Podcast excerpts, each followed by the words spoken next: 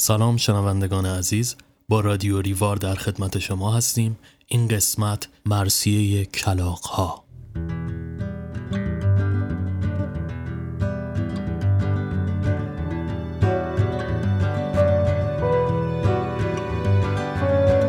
Everybody's thinking about the rain. Everybody's thinking about the rain. Wonder if the sun is gonna come again.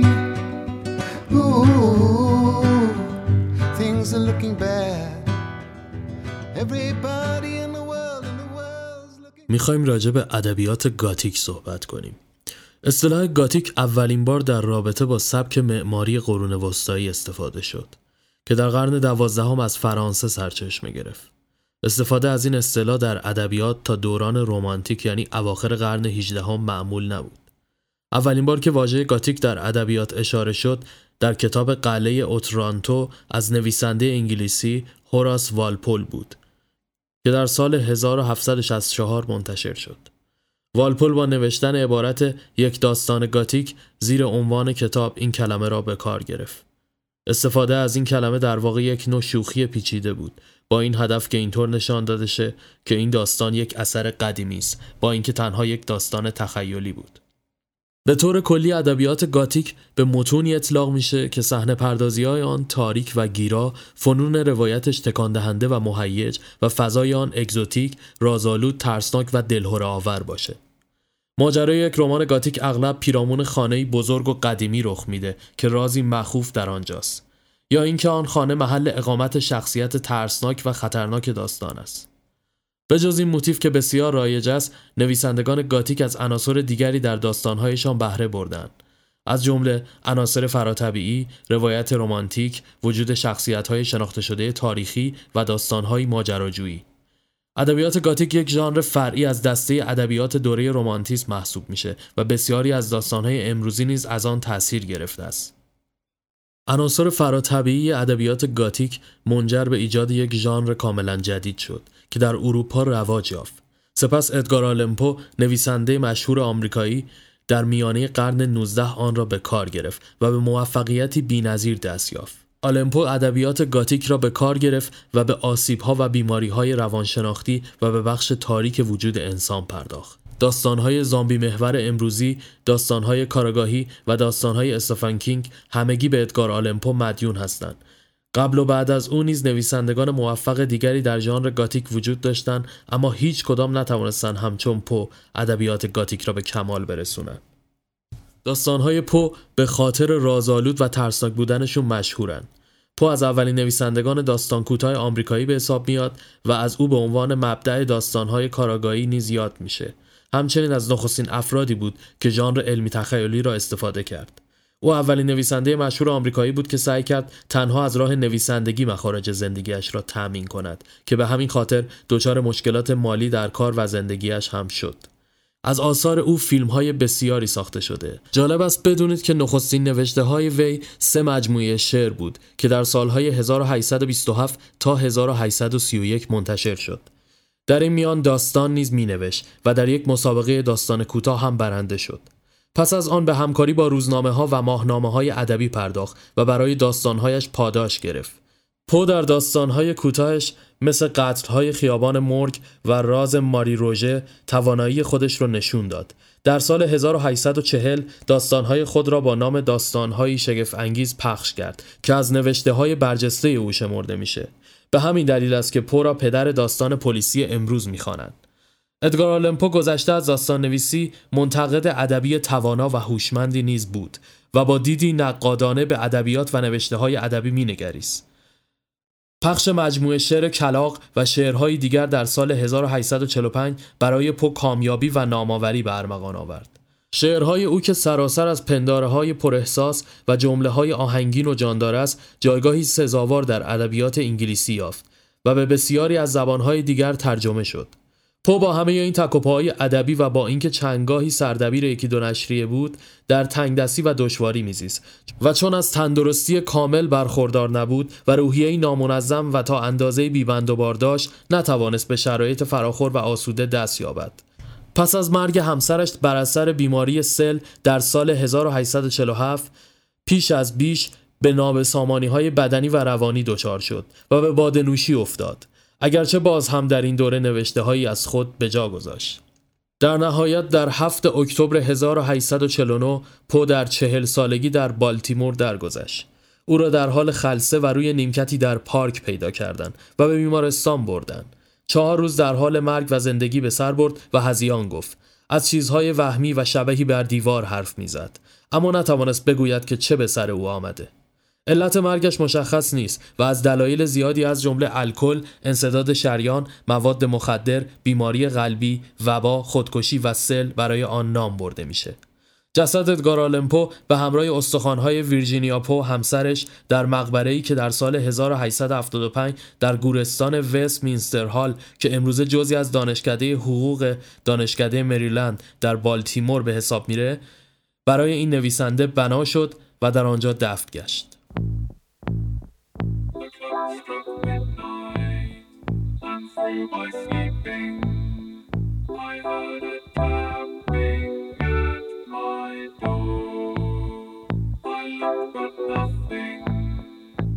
بله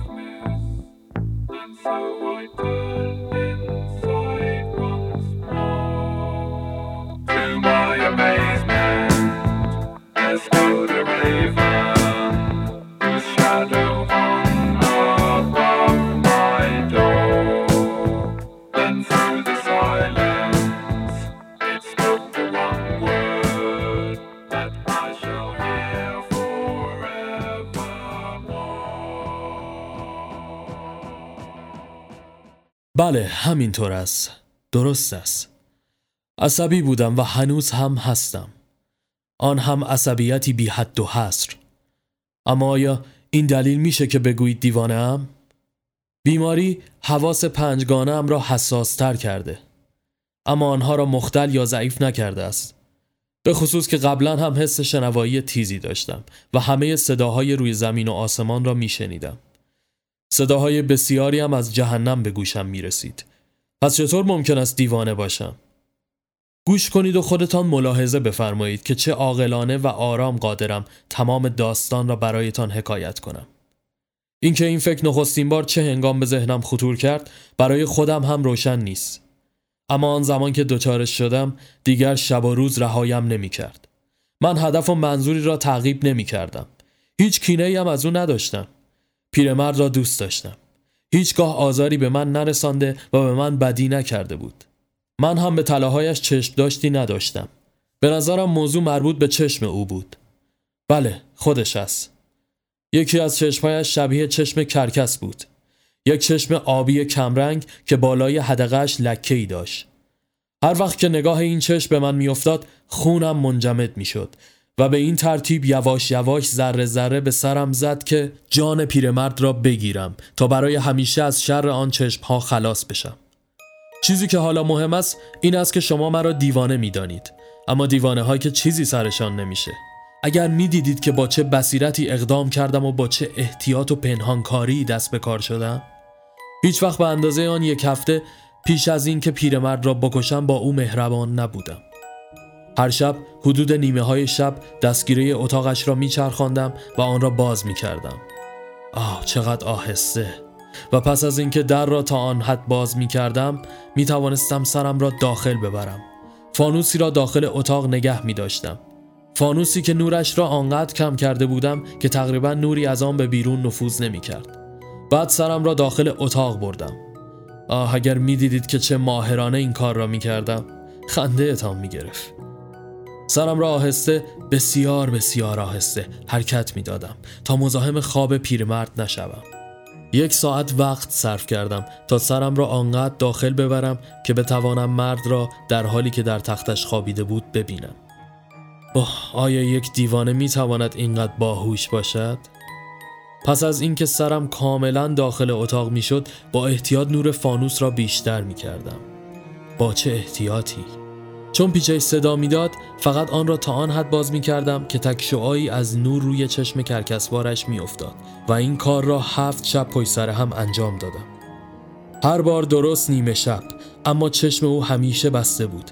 بنابراین امکان داشت که بتوانم نقشه ام را عملی کنم. چون این پیرمرد نبود که مرا میترسان بلکه نگاه منحوسش بود.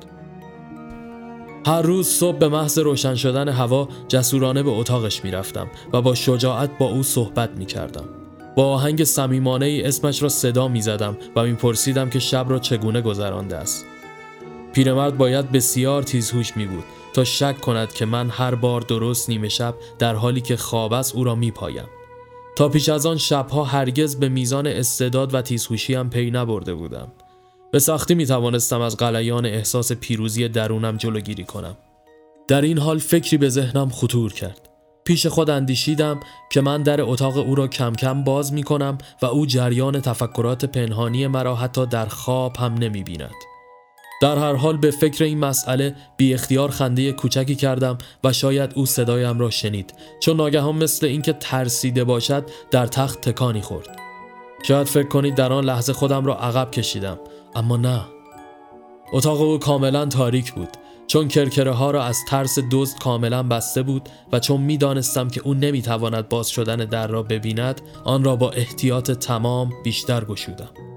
سرم را داخل اتاق کرده بودم و می‌خواستم نور را بیشتر کنم که شستم از روی پیت حلبی چراغ سر خورد و پیرمرد روی تختش از جا پرید و فریاد زد. کی اونجاست؟ کاملا بی حرکت سر جایم ایستادم و چیزی نگفتم. یک ساعت تمام. حتی یکی از عضلات بدنم هم تکان نخورد. در این مدت نیز صدایی که حاکی از خوابیدن مجدد پیرمرد باشد نشنیدم. هنوز راست روی تخت نشسته بود و همان گونه که من شبهای پیاپی به صدای سوسکهای درون دیوار گوش می‌دادم او هم گوشهایش را تیز کرده بود. در این زمان صدای ناله ضعیفی را شنیدم و فهمیدم که این صدا ناله ترس از مرگ است. این ناله از روی درد یا رنج نبود.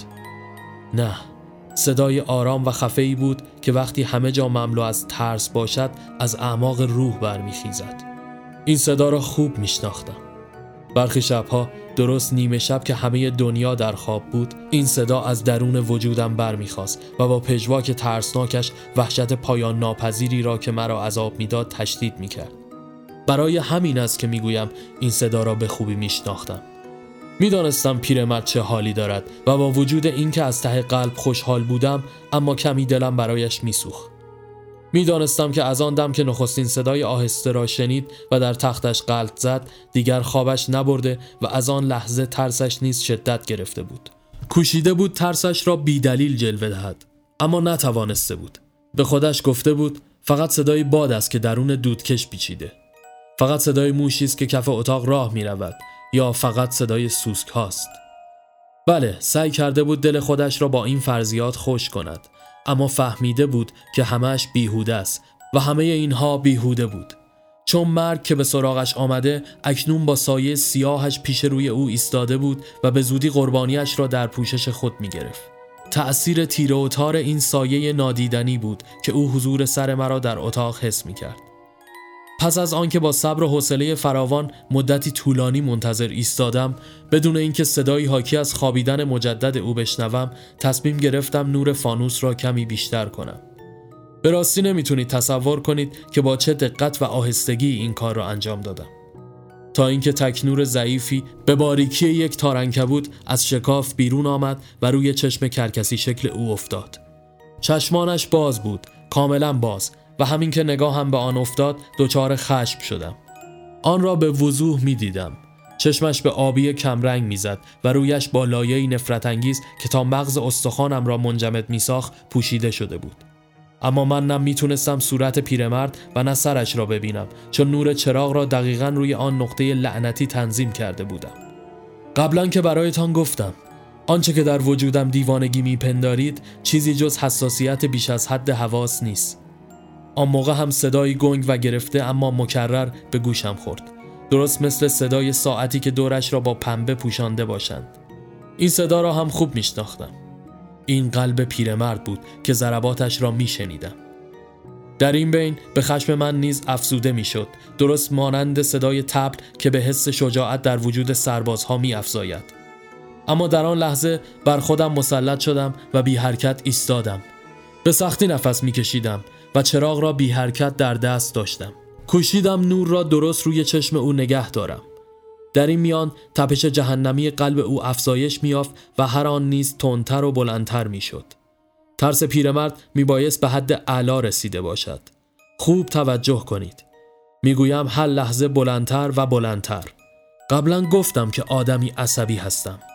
به راستی اکنون نیز هستم و آن زمان که در آن ساعات مرگبار شب در سکوت حراسناک آن خانه قدیمی این صدای عجیب را شنیدم حراسی ناگفتنی مرا فرا گرفت.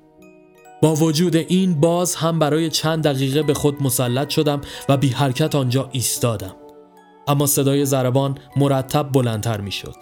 فکر کردم قلبش حتما از جا کنده می شود. در آن دم حراس جدیدی مرا در بر گرفت. امکان داشت یکی از همسایه ها صدای این زربان را بشنود. ساعت مرگ پیرمرد فرا رسیده بود. نعره بلند کشیدم و ناگهان فانوس را کاملا روشن کردم و داخل اتاق پریدم.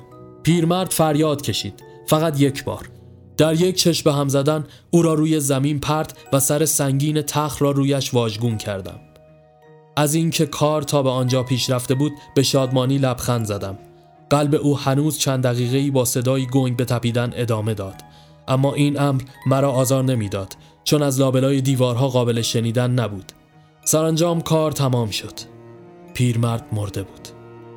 تخت را از رویش کنار زدم و جسد را معاینه کردم. بله مرده بود. به راستی مرده بود.